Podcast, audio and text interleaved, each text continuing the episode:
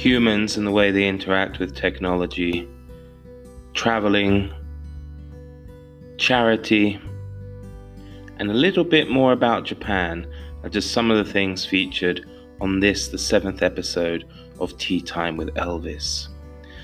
I was very lucky to be joined again by another special guest and another good friend of mine, Kathy Wang. I met Kathy several years ago while she was working in Japan.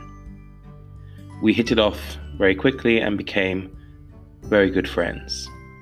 Haven't seen much or contacted each other much over the last few years, but we've both been busy with different things. So when I was thinking about interesting people I could talk to, she popped up, and I thought it would be great to catch up and it would be great to record that conversation. It's a very interesting lady, and we had a lot to talk about, including those things I just mentioned. I'm not always entirely sure exactly what Kathy does. I always joke it's something to do with computers and something technical. Certainly that's it. She explained it basically as uh, incorporating uh, design with technology and the way humans interact with that technology uh, and designing things around that interaction. I hope I've got that right. She's also one of the founding partners of the Greenwich Mutual Aid charitable service organization, which looks to help out people in the Greenwich area. Its timing couldn't have been better, as it was pretty much founded in the run up to the current pandemic, and she's been extremely busy working with that, and it's very admirable. So please have a listen to our conversation. I hope you find it as enjoyable as I did making it and doing it.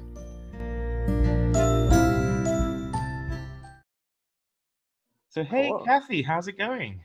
Hey, Mike, how are you? pretty good, thanks. Pretty good. Long time no see. Yeah, it's nice to see your face again, actually. Still got the beard, actually. I think the last time you saw me, you, you remarked on it. You took a you took a pretty cool photo, I think, of me with the beard, and it's a bit more wild given the you know the lockdown and haven't been able to visit any kind of hairdresser or anything. But you know, but I think hair, it suits you. Your hair looks good though. It looks like you've had it done. No, it's uh it's called like sleeping very funny on the couch and then um you know passing out watching Netflix and waking oh, up with okay. hair flying all over the place. So it's a, it's a good look though. It's a good look. and what did you pass out watching? Um, I've been binge watching The Good Doctor, which is oh. um I like I like medical shows actually. Yeah, yeah, it's, yeah, it's by the it's by the same guy who produced House.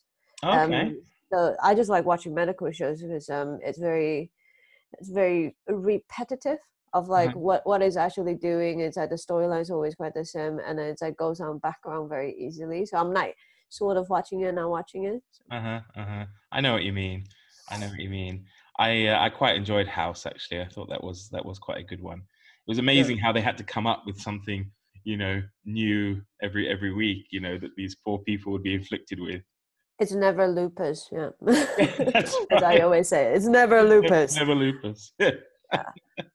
So, Kathy, could you, you know, tell us a bit about yourself? I mean, uh, you're from what? You're from Canada via Taiwan, is that right?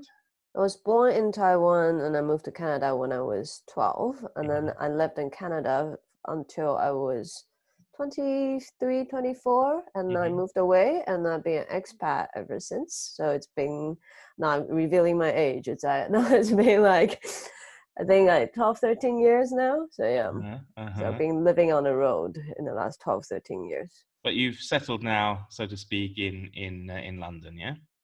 I live in London now. I live in Greenwich. It's been I think like four or five years now in mm-hmm. London. Mm-hmm. Um, I wasn't planning on being here for so long, but then I got knocked up. it's, usually what happens, right? You know, it's like I, I came here like, with a job, and then um, I met a boy. I met a Cornish boy, uh-huh. and then I had a, a beautiful daughter, and uh-huh. now she's almost four. This she's going to be four this year in September, uh-huh. and so it's very nice and how's she how's she dealing with the with the situation because i guess she's obviously too young to have started school so you don't have to do much in the homeschooling front do you No, she goes to she goes to nursery already. Uh-huh. She's been uh-huh. going to nursery for quite a while, and um, you forgot all about the age that they go to school in the UK, Mike. I thought they, they go at five, don't they, to like proper school? But I think there's like reception. She's not even in reception. She's in nursery. I think you can go Uh-huh. to. Like she started going to nursery when she was like, I think like one and one one one and a half maybe. I think. So some some places will take them. So, So as, uh, as, as soon as you could, basically, out yeah. you go. So she's been going to nursery, and then um, you know she's been going to school for quite a while since she was quite young. And then uh, she she went to nursery, so she was going to a nursery right by my house. She really likes it. She really likes her um, going to school. She likes playing with her friends. She likes her teachers. Mhm. So now she's quite she quite misses it actually. She really likes going to school.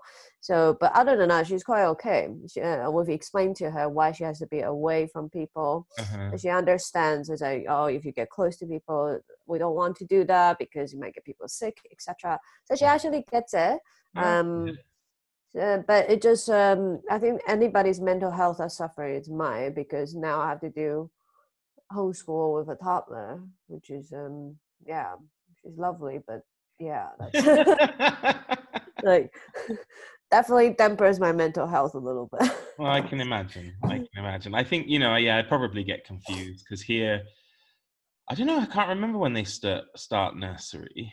Uh, it's it's much later than in the UK. I think they're only at nursery one, maybe two years before they actually start school here. No. And you know, mothers here they have like three, four, maybe even five years maternity leave.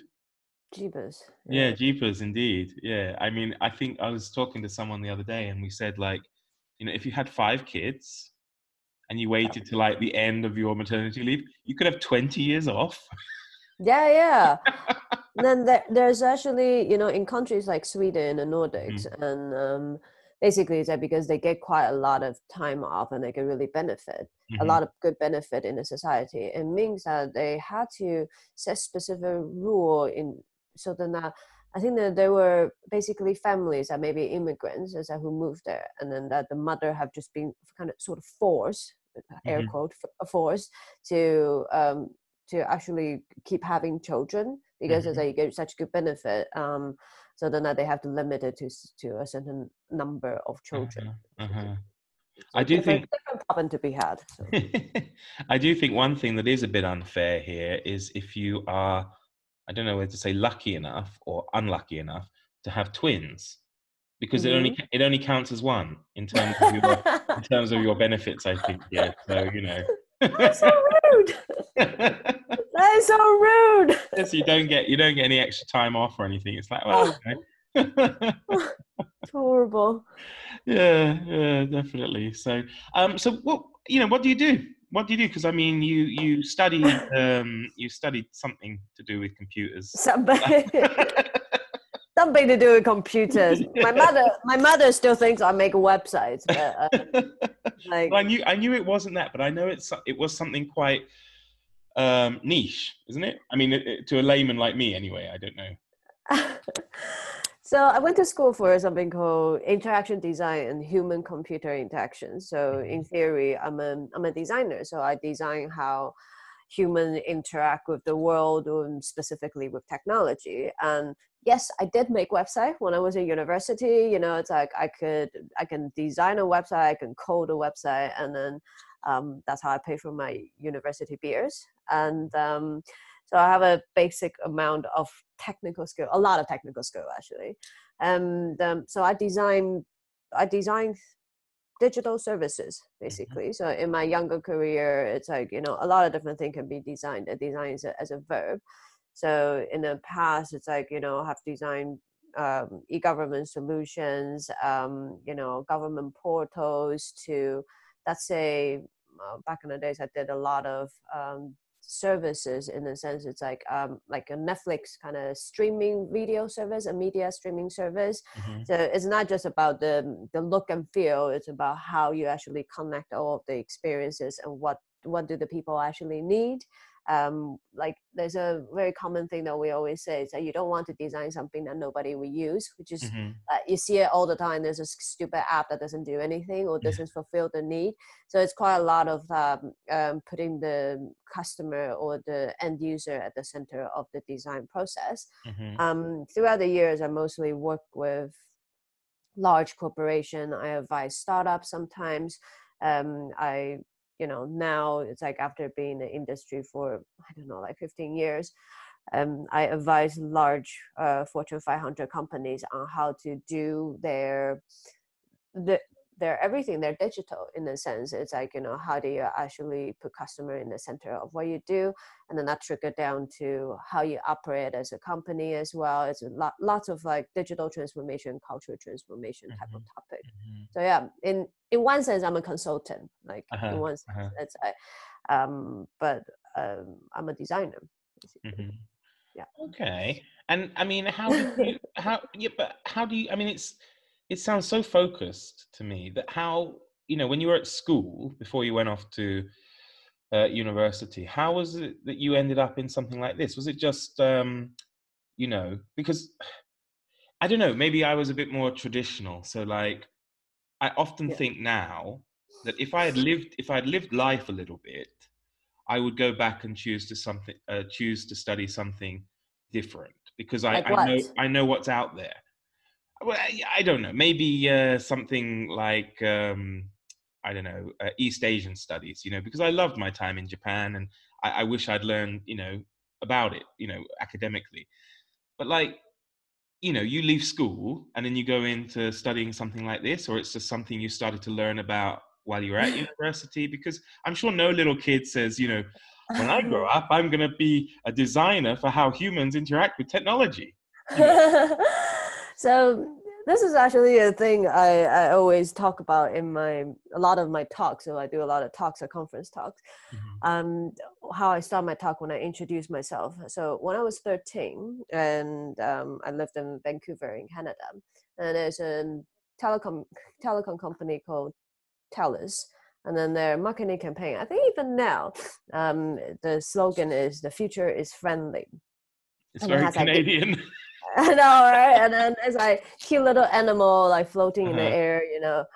But um, at that time, so that was the very beginning of you know all the digital services coming together. So that's when telecom companies start offering uh, cable TV, start offering offering mobile phone because back in the days, telecom company o- only offers the pipe, right? You Mhm, know, mhm. for telephones Mhm.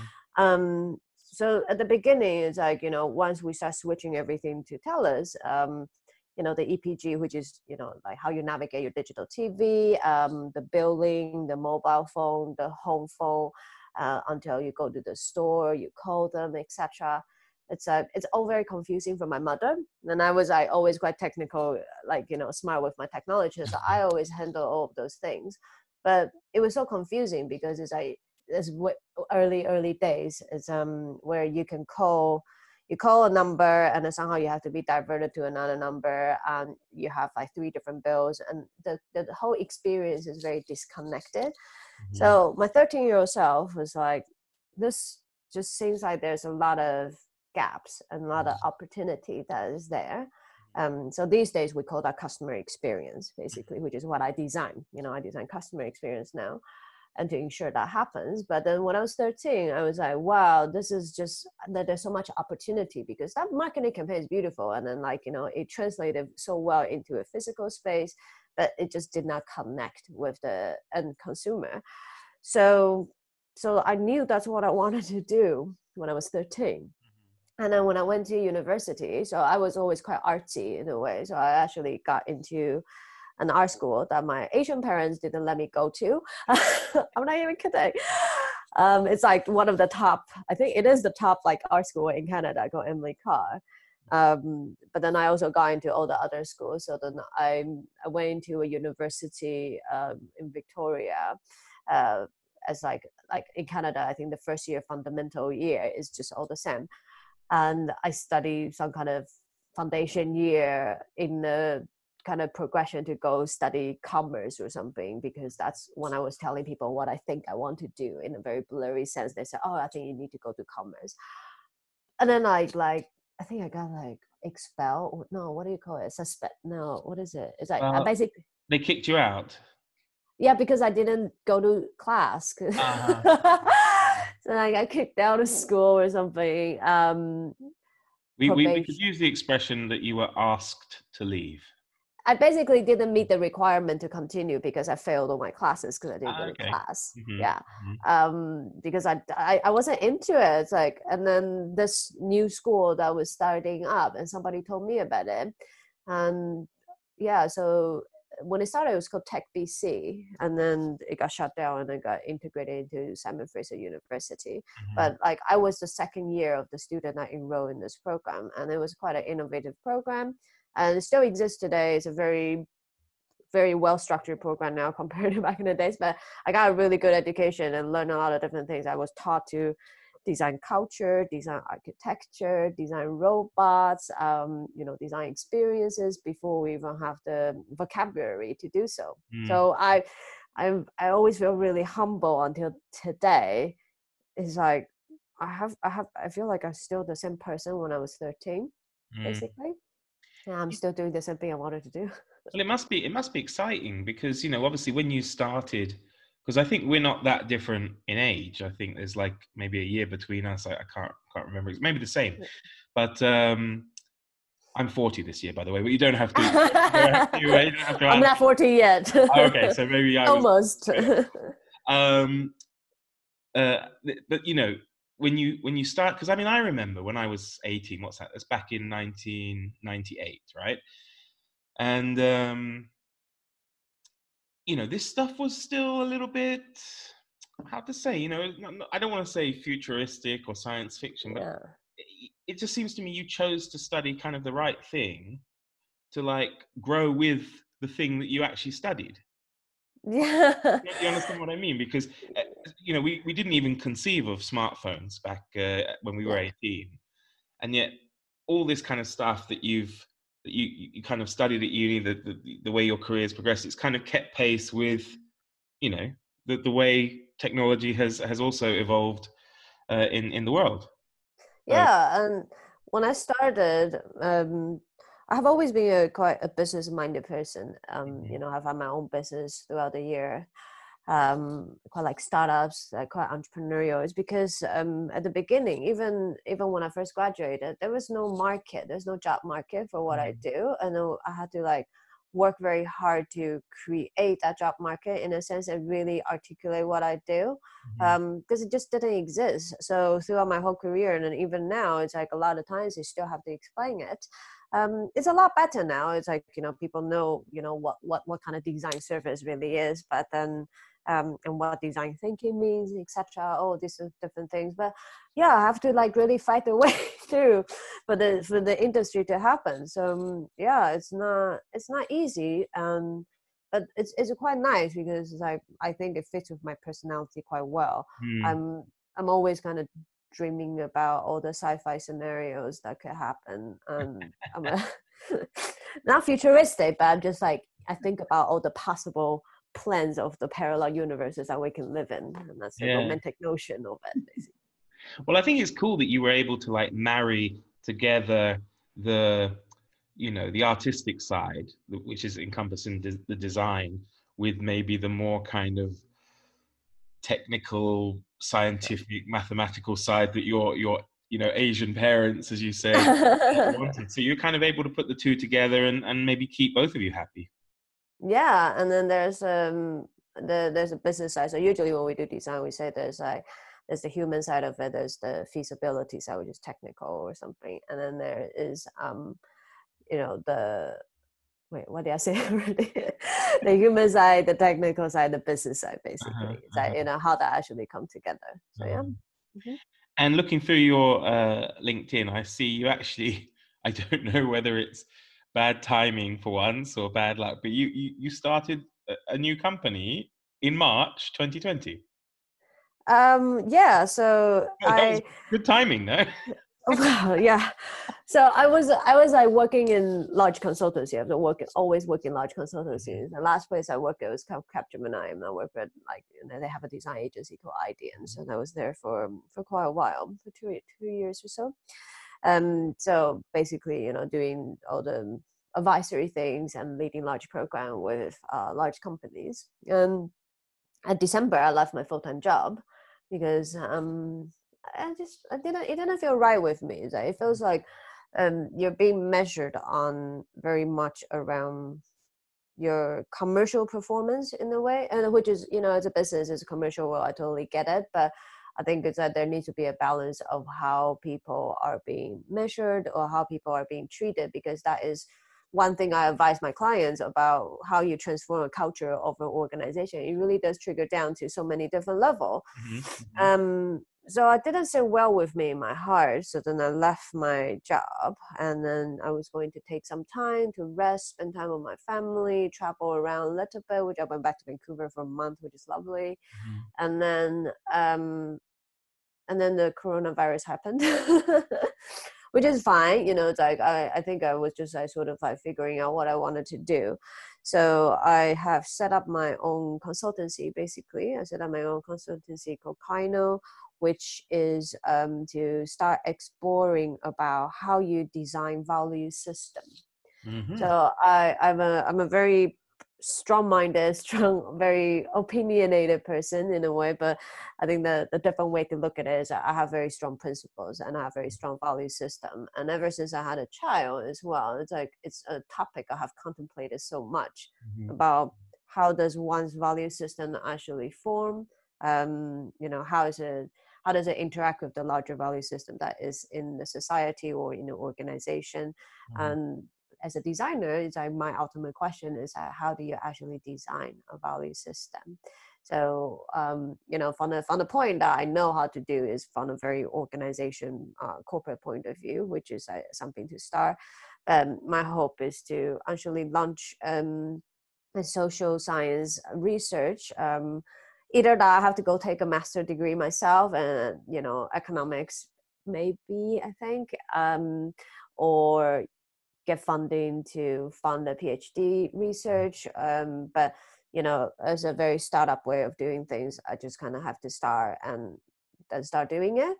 And at the same time, because the crisis happened and I'm technical enough, I'm quite resourceful on the internet, I know how to use the internet. And I set up um, a mutual aid group um, for the borough of Greenwich because it didn't exist when I found out about the concept of mutual aid. I'm like, oh, there's you know a lot of other groups that has all the google docs etc online. I know how to set it up. So i just set it up and you set it up quite i mean really quickly i think because it, you know i think we had maybe just start i think it was even was it even a little bit before you, you went into lockdown in in in uh, yeah. Yeah.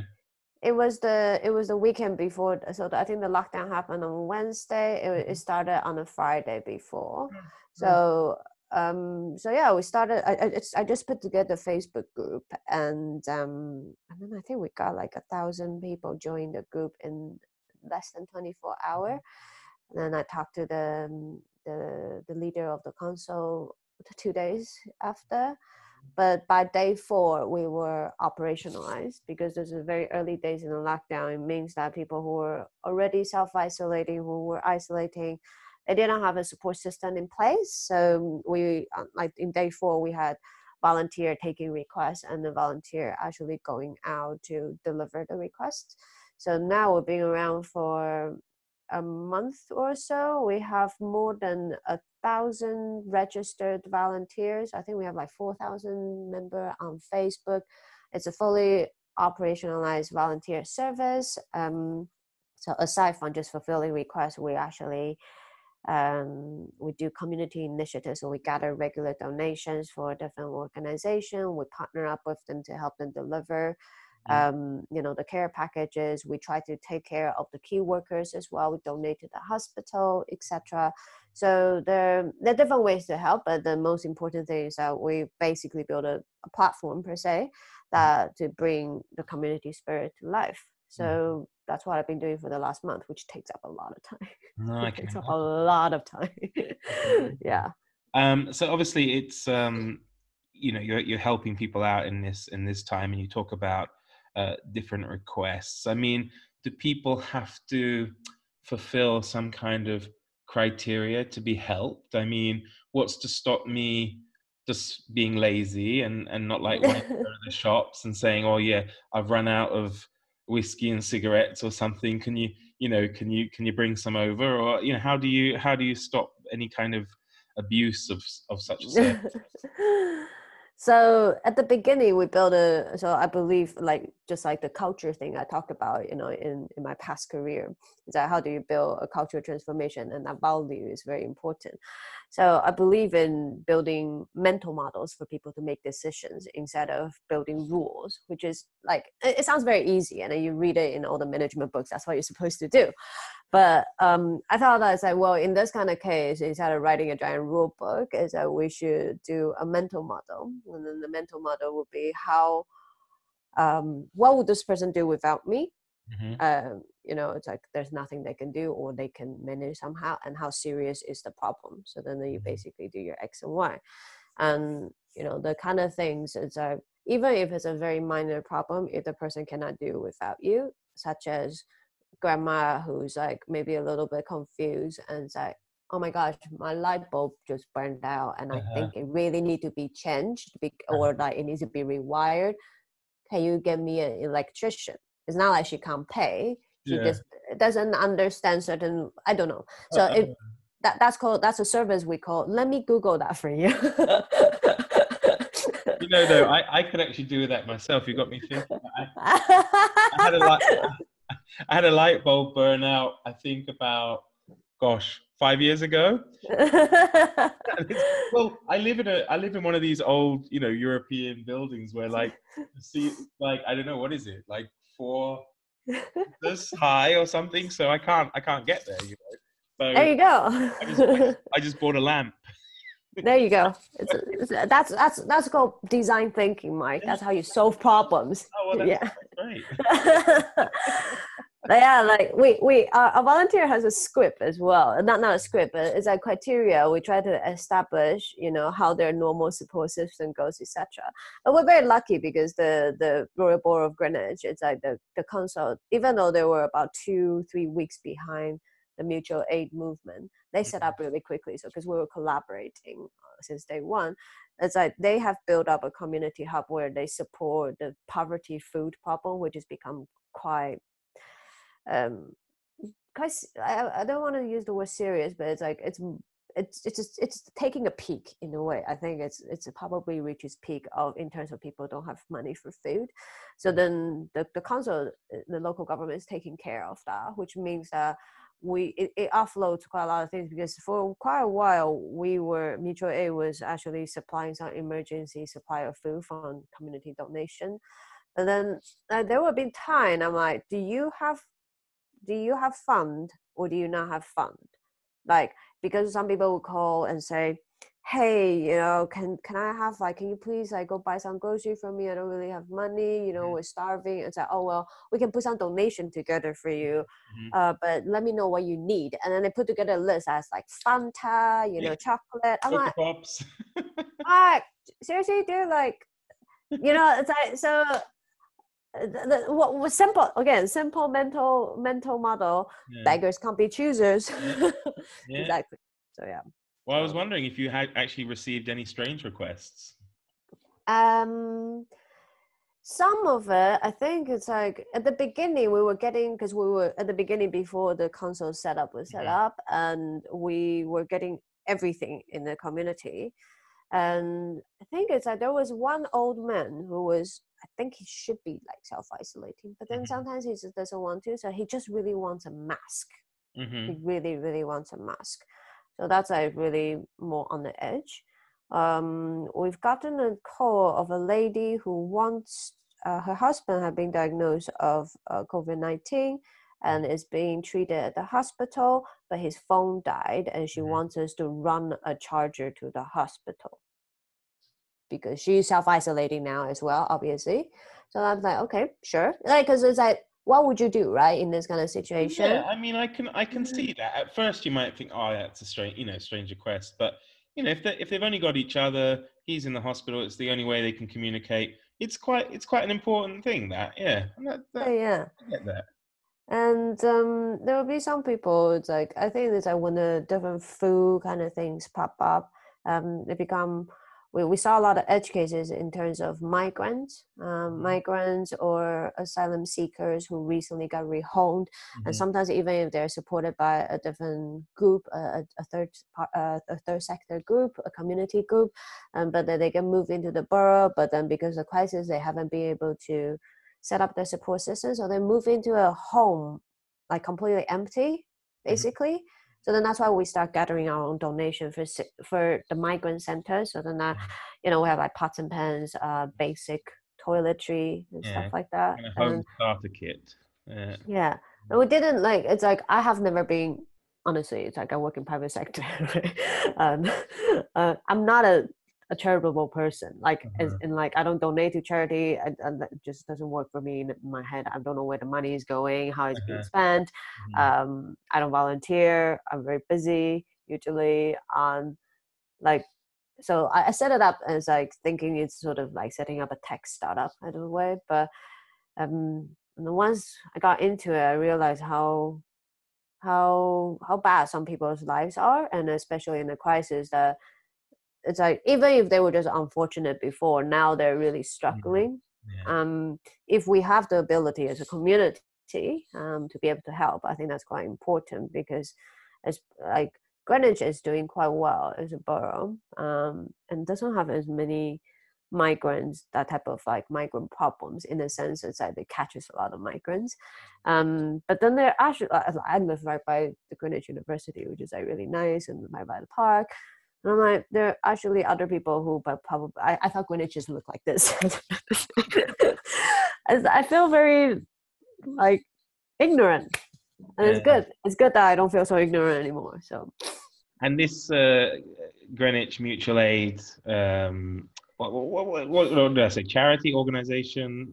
You know, it's it's currently it's an unincorporated group um, as it's a community group and then but now we're actually in the progress of setting it up as a community interest company which is um, sort of like a private company but with a community interest. And so you're eligible for certain government funding that is for charity but it's not registered with the charity uh, commission basically. so this is this is this is obviously something that will um, outlive the coronavirus pandemic. You- Yes. You, see it carrying on, uh, well, without end, hopefully. So Yes, yes, actually, because um, um, I think it's the people who are involved, like all the um, volunteers, they're really into it, and then they really want to keep doing it. They they think it's a, it's it's a missing piece that was always in the community of uh, that community spirit.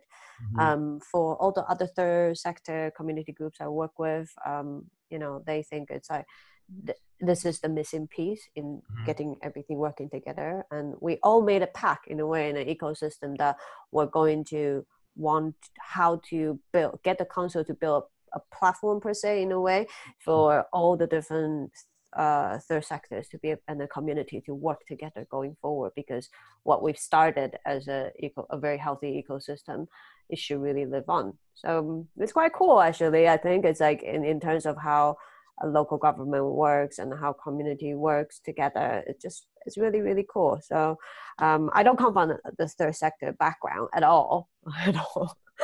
Um, but I've, I've consulted for government and some, some local government as well. So i think it's like it just it, it feels right. It sounds right. Mm. and i think that's that's as much as i can say about how right it probably is going forward.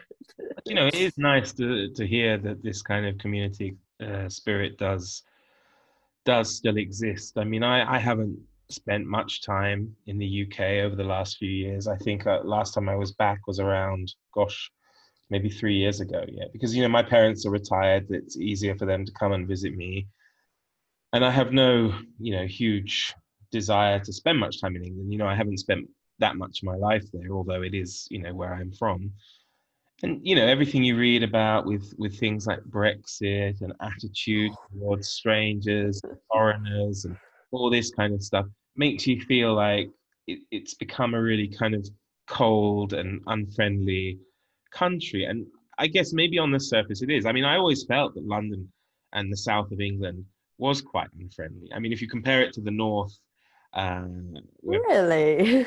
yeah, I think people are- like the Northerners? Well, I think Northerners are, are friendlier by and large, you know. Um, and I think, yeah, it's nice to see that this this uh, this spirit of uh, of community is is is still alive and well, uh, at Yeah. at least. Anyway, I mean, it's obviously sad that we need such organisations in the first place. You know, Yeah. uh, that's not taken care of out of, you know, um, it is a crisis. I think Yeah. it's like we have to be kind to ourselves in like individual level. We have to be kind to the society. It's like it is a crisis. It is supposed to break a little bit. I think yeah.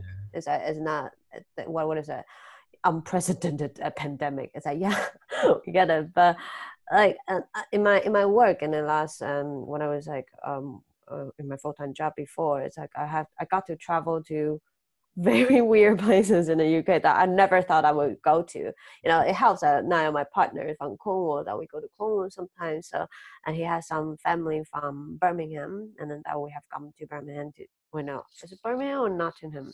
One of those.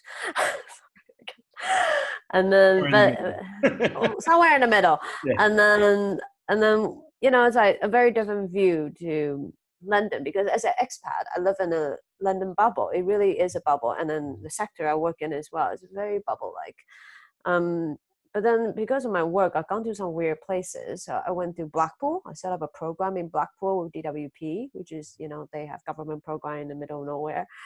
Um i went to like like i don't even know where it is. It's like somewhere down the coast in the south it's like an hour or so away from brighton type of place where it's like you know government building that's set up to support local business in a way but then it's like they would set up large centers like government would set up large center in remote places i went to Barrow and Furness Uh-huh. you don't know what I know where that is. It's up in uh, it's near Carlisle, isn't it? It's up in Cumbria, in the north, in the far northwest of. Uh, yeah, a little nook So yeah, so I've gone to a lot of weird places that people are like, why, why?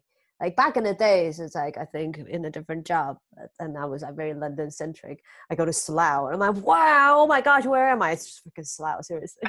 now, now, now I go to like Barrow in Furness. I have to look up, and I have to keep zooming out. It's like, where is it? so, like, London is not London operates in a very different way. It's not the rest of the country. Um, so yeah, it's it's nice to see, and then I, I I can't say that I feel the understanding of this country to the degree that I understand the other country and culture that I have Mhm. experienced because because of London actually, Mhm. and it's quite weird. Just like I feel it's very unsettling. Yeah, I think I, I, I get you. I mean, certainly this country, the Czech Republic, it, it suffers from the same syndrome where it's defined pretty much only by its capital city. I mean, nobody know. I mean, in, in, in many ways, it's worse. At least people have heard of places like Birmingham or Nottingham, or probably not Barrow and Furness, maybe, but you know, Cornwall, or wherever. People know about them. They might not know exactly where they are. But you know, you take a country, okay, it's much smaller than the UK, but take the Czech Republic, and firstly, they might not actually know where it is or what it is. But the moment you say Prague, they go, "Oh yeah, Prague. Yeah, okay, I know it. I went there on on holiday, you know, with a drunken stag party before there you go. that kind of stuff. Yeah, and it's it's a real shame, you know, because I mean, I didn't know. I mean, I'd never been here before uh, unt- un- until the day I moved here. I mean, and I live in a really small town, what town do you live in? and it's called Novi Miesto na Metui. It's in. Uh, That's that's a mouthful.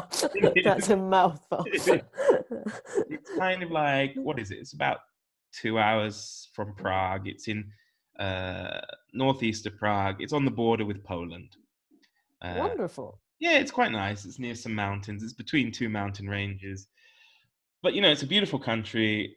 It's it's smaller towns and cities have have so much to offer. Yet nobody nobody visits really. You know, it's like let's go to Prague, let's get drunk, yeah, and that's it.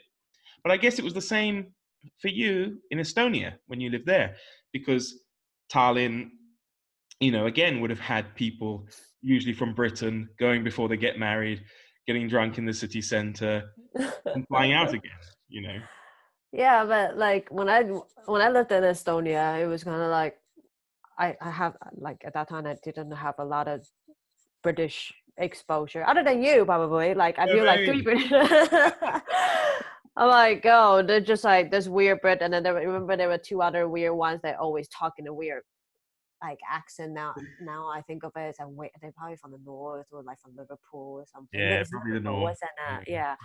um, they were just like taking a go at us, uh, like having put on a really thick accent, and but yeah. So like when I lived in Thailand, I didn't, I didn't like notice the Brits as much because everybody was just drunk first Yeah. of all. but um, it was quite nice. As uh, we have like a, a very because it's a very small small country Mm. and there was a very small expat community there very very very small just kind of like you know like our days in japan in hokkaido it's like such a small community that we knew everybody in town whoever's coming and going sort of kind of know um and then i also had quite a lot of estonian friends so i feel i feel very integrated to that culture to be Mm. honest i feel I, I behave very estonian to all my nordic colleagues these days They're, they I guess me I guess you didn't learn the language though. I did a little bit No, um, it's so difficult. I can read quite a lot of the menu. I it always the nice language. It's very pretty. Yeah. It's funny, yeah, because when I asked if you remembered any Japanese, again it came back to food. So it's, the, it's the important thing in life, right? You know. yeah, well, like- that's true. you know that's true though. You give me a Czech menu, no problem, no problem. Yeah. You know, give- how's your how's your Czech? Oh God, you know, um, it's hard. I, I would say I've got quite an extensive vocabulary, Yeah. um, but it's then putting those those words into sentences where I fall down because we have quite complicated grammar here. I mean, um, they have seven individual cases, and they change the endings on nouns, Uh, even proper nouns, like your name is doesn't. only seven. well, I know probably I think, yeah, Estonia's probably like Finland. It's got like eleven or seventeen. I think it's like thirty something. I think. Yeah. Yeah. But you know, it's still weird when even the names of places change. The names of people change. Okay, it's only Yeah. the ending, but it's still like, oh, God, I can't remember. You know, so I struggle with that even after eight years. But you know, I get by. I get by. It's not too. It's not too bad. I like to think my my Japanese, my spoken Japanese was probably better than my spoken Czech. But I actually made it to Estonia. Um, gosh, must have been about five, six years ago. Do you remember Mark Hochstetler, little Mark? Yes. Yes. His brother had moved there. He worked for the uh, U.S. State. Dep- yeah, well, his brother worked for the U.S. State Department, and uh, Mark married a Japanese girl, Kana. And, yeah, I remember uh, Kana. She was very sweet. yeah, yeah. Well, they got two kids now. They got twins. Oh. No extra money though. but um, they they flew to Prague, and we met up, and then I took them back to uh, the town I live in here, and then we travelled to Estonia the slow way. So we went through Poland, uh, through Lithuania, Latvia, and then on to Estonia. Oh. Yeah, it was That's kind of cool. That's a good drive. So the last time I I think, the last time I was, I think I was in Brno actually. Brno is how you say it. Um, is the only time I've been to the Czech Republic, I think. And then yeah, and then I didn't go to Prague. I have, I still have not been to Prague myself. But that was when I left Estonia. So when I left Estonia, I did like a, a two month road trip. So I Uh, was moving from Estonia to Barcelona. that's right. I remember. Yeah, yeah, yeah. So I did a long winded trip. So then I just like that trip you did backwards. So then uh, we drove down and we went to Romania, Serbia. We did a little bit detour, Hung- Hungary. Yeah. Like basically just I hopped through all the different countries, the Slavic countries. It's it's beautiful. So that part of the that part of Europe is like hidden secrets basically. Like people Yeah, I mean, it is. It is great. I mean, when I when I first thought about coming, I kind of had in my mind that it would be like you know, really tall concrete communist style blocks and wild dogs walking through the street, and you know, kind of like what you see sometimes on TV in in kind of forgotten towns or villages in Romania or somewhere like that. Yeah. But actually, no. I mean, I live in a beautiful place. I'm I'm I'm really really very very very lucky. um, you know, uh, it could be could be much much worse.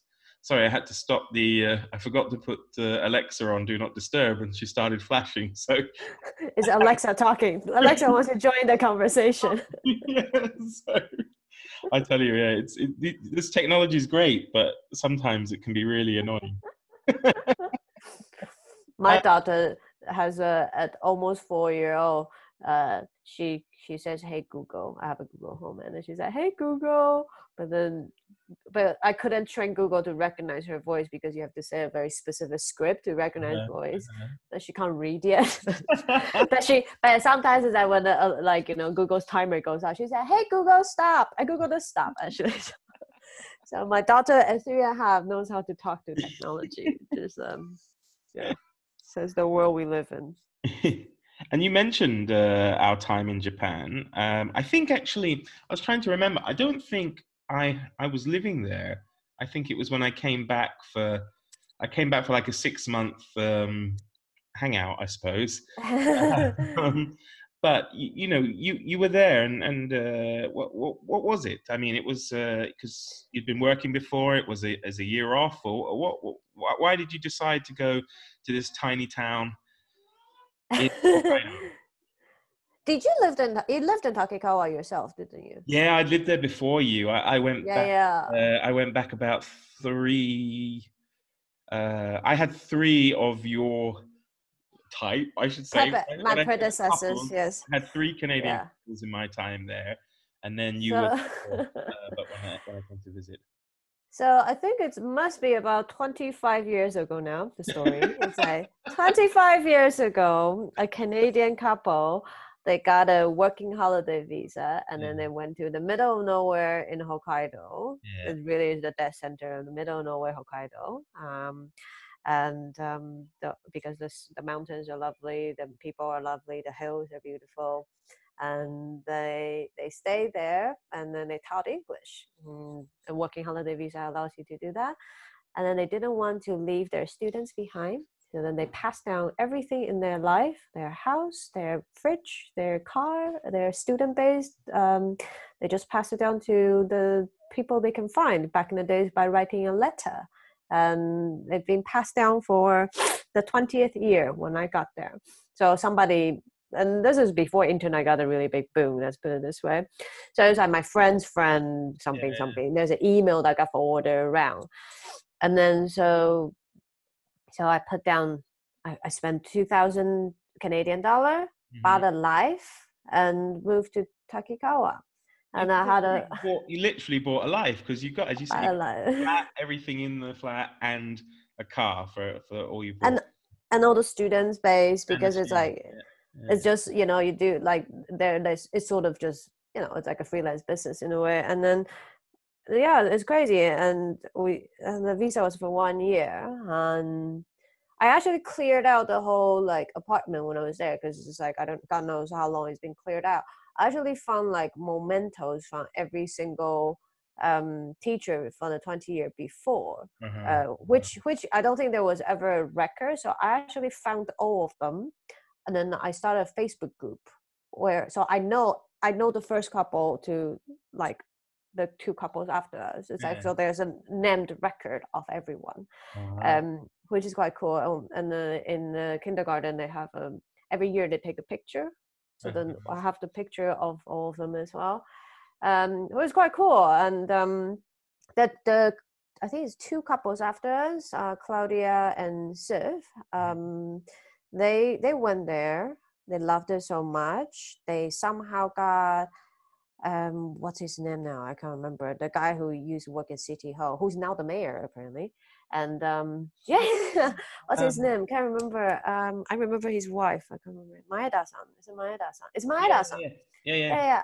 So Maeda-san used to work at the City Hall, but I think he's now the mayor. But then, so they somehow got Maeda-san to um, sponsor them to go back. So they went back for one more year, uh-huh. or stay for one more year, and then they went back to Toronto but then they loved it so much they somehow figure out I haven't talked to them about detail they they, they live there permanently now huh. they somehow somehow figure out how to move to Takikawa permanently so then now they live there permanently so the 20, the Canadians stopped in a sense. It's because yeah, I mean that's that- twenty second year they they stayed. that's that's cool, but also kind of sad, isn't it? Because know, took away the experience for future people. But but then I can understand why they wanted to stay. I mean, it was it was it was kind of fun, you know. it's uh and, and i think it's like maybe people were starting to get um uncomfortable in the sense is that because back in the days it was a, a network effect to find the pet like to find your uh, the next teachers but then it became an internet thing you can post it for anyone so then it becomes less personal i think so maybe Mhm. that's why um either way it's good. It's like so they're still there. So it's it's it's a very good thing. And i think that year in japan and until this day i would still say that is the best year of my life. It's a beautiful well, you met me, so you know. the, the craziest thing is like because it was like so such a different life and in such a small town a town of like four, 14,000 wasn't it? And um and it's really in the middle of nowhere and the winter is beautiful and long and it's like I, I i'm still in touch with most of the people i think i went to see did, did you mean matthew matthew the the Uh, jewish the jewish guy lives in new york yeah Yeah, exactly. yeah, yeah. Uh-huh. So last time I was in New York, I think uh, last year or something, when I was in New York, and I went to see him actually. Huh? You know, so and the- I think the last time I was in San Francisco, I went to see Misha and Uh-huh. Scott as well. So, so like when I pop into the towns because everybody all moved back. Um, I think the last time I went to Seattle, I went to see Travis as well. So it's Mm. like every time if I pop through any town, I will Mm. still make an effort to see them because it's. It's, I think there's something special about it, maybe. I think definitely that, that you're right. I mean, I, when people ask me about Japan, I, I like to think of it as it's not just another country. I mean, I look at the experience as almost being on another planet. I mean, it- but in a good way. It it was so different to anything I knew. I mean, you could go to Tokyo and you can have, you know, God knows how much fun or whatever. But I think being somewhere, and that's kind of why I live in a small town here, because I think you learn, you get so much more out of it when you try and live somewhere outside of, you know, the main, uh, the main, the main center or the main draw for foreigners. Um, you know, obviously, my my year there coincided with one of the more crazy uh, Canadian volunteers that uh, that, uh, uh, went went to Takikawa, but um, I don't know really what happened to him. You know, we kept in touch for a little while afterwards, and then he seems to have dropped off. Brad, wasn't it? No, Roland. Oh, I've He heard was, of that man. he was two yeah. before Brad. Yeah, yeah. Um, yeah. I mean, we, they used to call him the captain because he was so enthusiastic. he would like grab everyone together and say, "Right, guys, let's go skiing, eh?" You know. Um, Is that what Canadians sound like? Good impression there. Good impression, Mike. he was like super athletic though. He he swam like for Canada schools and universities rather, and I think he was like really close to being on the Canadian Olympic team and stuff. He was wow. yeah yeah yeah he was really cool, but he he kind of split up with his partner while he was there. She moved to gosh, I hope they don't listen. Oh, they might do. Oh, I don't know. It doesn't matter. I Uh, will post it and tell them to listen. but um, she uh, she moved to Sunagawa uh, to be with one of the Canadian uh, jet people, and then he stayed alone in uh, in the flat, your flat. Um, and yeah, he kind of just. But I guess we both. I mean, I was single. Michael, of course, was single. Roland now was single. Well, maybe you shouldn't have said his name, but it doesn't matter. Um, so we used to yeah just tear it up a bit, you know, in Sanrakugai, the entertainment district of uh, of Takikawa. Yeah. the entertainment district. You make it sound so glamorous. It's just one street of, of bars. Oh, yeah. You know, it was home. it was good. It was I I have very fond memories of that year and um I have very fond memories of the people of, of like the place. I I I I hope to go back. I haven't been back to Japan and um I think I want to go back and then go visit. And every time you know it's like in in the part of the world you live in right now, sometimes the hills is like you see all the canola flowers. yeah, Yeah, it, I see similarities all the time living Yeah. here. I must say. Yeah. you know, I'd love to go back as well. Um, I just have to think when. You know, that's the that thing. I mean, I always had a big plan because I'm a I'm a big fan of rugby, and I had a plan to go back um, last year for the Rugby World Cup. Yeah, okay. That would have been good. I knew somebody who went. it would have been. It would have been good. But of course, you know, my life I mean, this was a plan 10 years, 15 yeah. before, yeah. And my life took a different course. And I have to say, you know, one of the negatives of living somewhere like here is obviously um, cost of living and stuff is is is low, but then so are, so are wages. So for me, I'd probably have to take out a bank loan to to finance to finance a holiday uh, to Japan. But you know, we'll see, and I, I definitely plan to go to go someday. Um, so, Kathy, I just have really one last thing I'd like to ask you because I know it's Sunday and, and probably you want to get, uh, you know, you might have to cook lunch even for the family. I don't know, but um, you know, the- I'm in lockdown, right? So yeah, I'm so busy. I have to go to the market, go to the club, and go dancing later. No, what do you think I do? uh, but we, I always ask people. I say always ask people. You're like the third guest on this sixth or seventh episode of, of this little show. But um, I do this thing where I like to have, um, you know, well, first off, actually, I mean, you you drink tea, do you? Yeah, well, from the from, from Japanese days of my Japanese tea to now my British tea, I know how. I think I know how to make a British tea now. Uh-huh. Yeah, do you put the milk in first or second? No, of course not. You can't do that. Well, you see, I do. What do you mean? I, I thought I, that's like a like like a British person will have a harder time with the milk in first. No, it's it's one of those big debates in Britain. We fall into two camps. There's the milk in firsters and the the milk in seconds. Really? But yeah. then, it, doesn't that make the water not as hot, so then the tea wouldn't come out properly or something? Well, you know, there's whole, you know, there's probably volumes of scientific and academic uh, literature based on. Um, the re one of the reasons why people started putting the milk in first is because back in the day, you know, 100, 100 years ago or more, um, they used to have this really fine bone china. Yeah. So if you poured the hot water in, uh, it broke the china. Mm. Whereas the, the the milk was a kind of I don't know if lubricant's the right word, but it it it stopped it stopped them cracking. So I like to think that you know obviously the higher classes could afford bone china and this fine china. So I like to think that putting in the milk first is a symbol of being a bit bit classier. but then other people will tell you it's the opposite. Yeah, only only the really lower lower members of society put the milk in first. I don't know, but in my family, we're a milk in first family. Ah, I personally would prefer the milk in first because I don't like my tea so hot. I want to be able to finish making it, and drink it right away. Mm. And then uh, I find that uh, you know I don't put as much hot water in there, or as I, I'm basically pouring the hot water to be able to get to the right temperature instead of like getting to a color. But I'm a, oh. I'm, huh? Now you're perked up.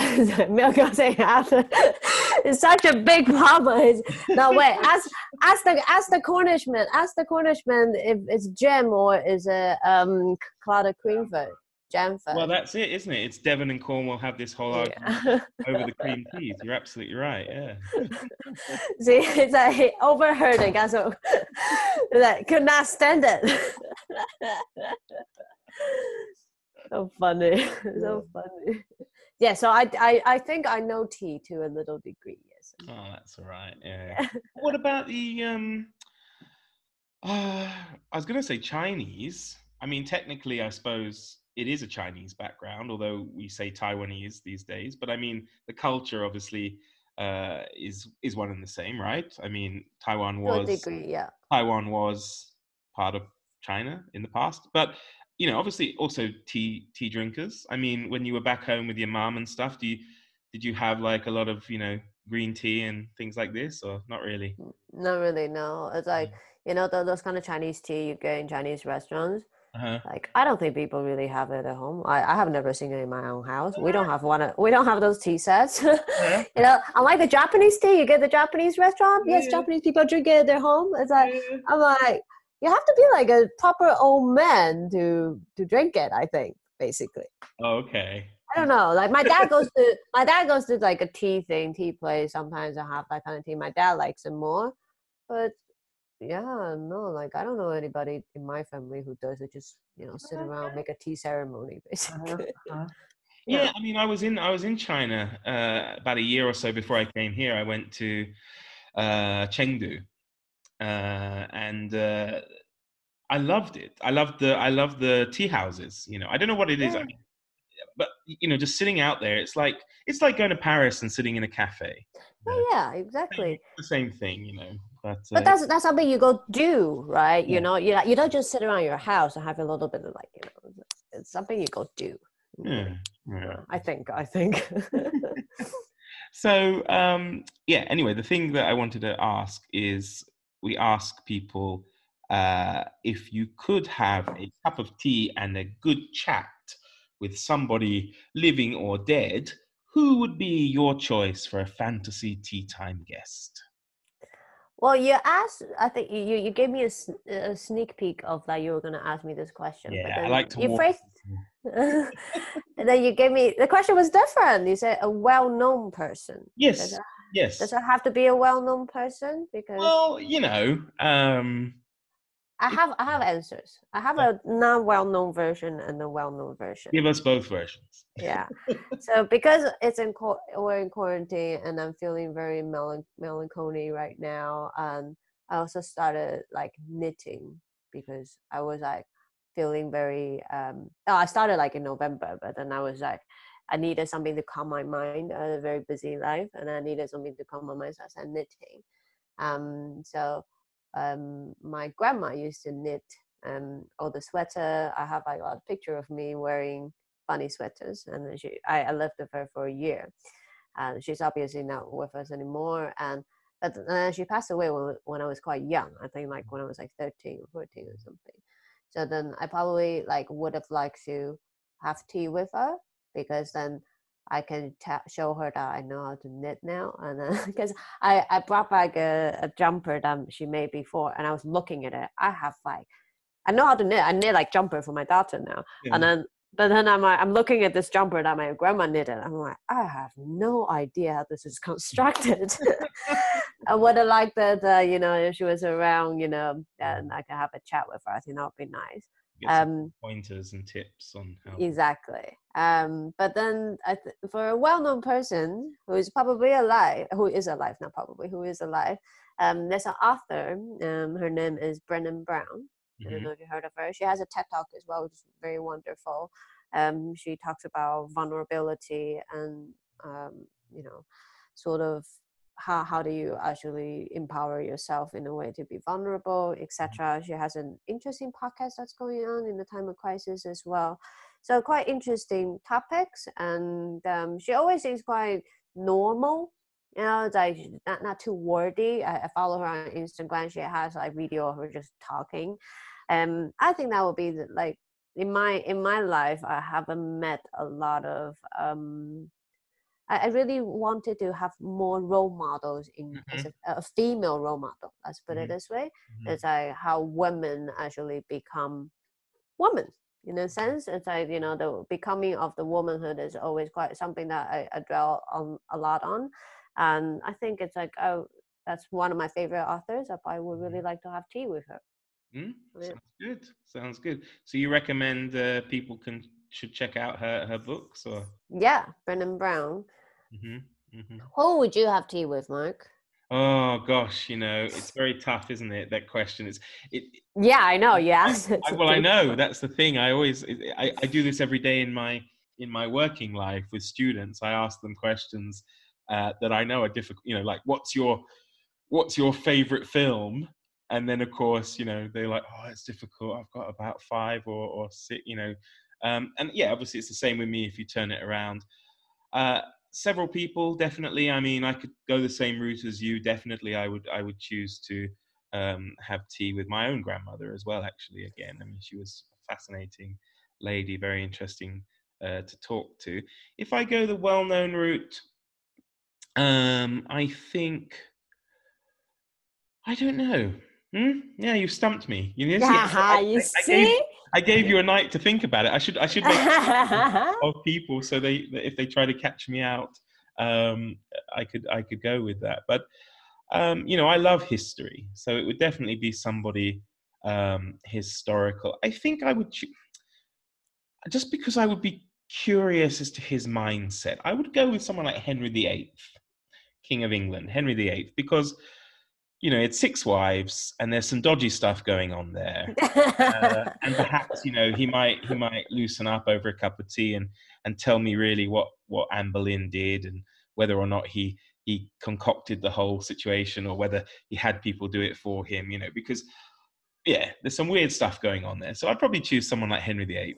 Have a chat. He might probably Probably not for tea time, but I'm over gin if you were to actually hear the, the That's third. true. Maybe something stronger, maybe maybe a roasted swan or something. uh, yeah, I'd go for someone like him. It would be it would be quite it would be quite interesting, I think.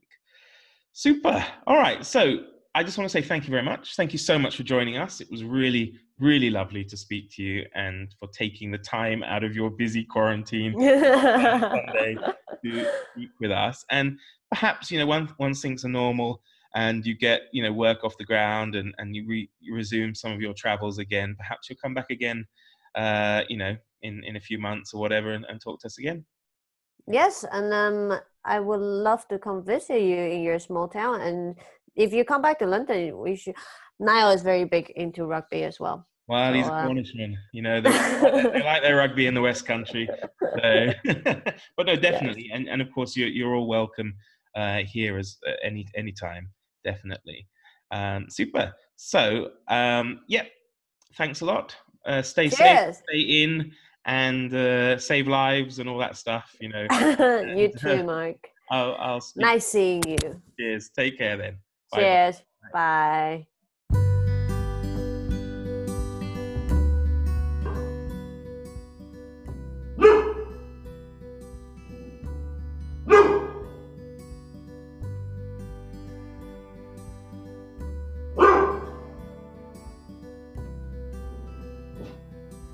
thanks, Elvis, for that contribution. And thank you, Kathy, very much for taking the time out to speak with us. It was really nice to catch up and very interesting hearing what you had to say. Please, everybody, as per usual, do take care of yourselves. Stay in, stay safe, stay healthy. And we look forward to seeing you on the next episode of Tea Time with Elvis.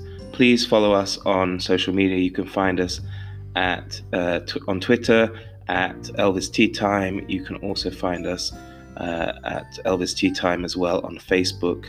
And if you'd like to make any comments or have any suggestions about uh, what else we can do uh, with this podcast, please, of course, email us at teatimewithelvis at gmail.com. Thank you very much, everybody.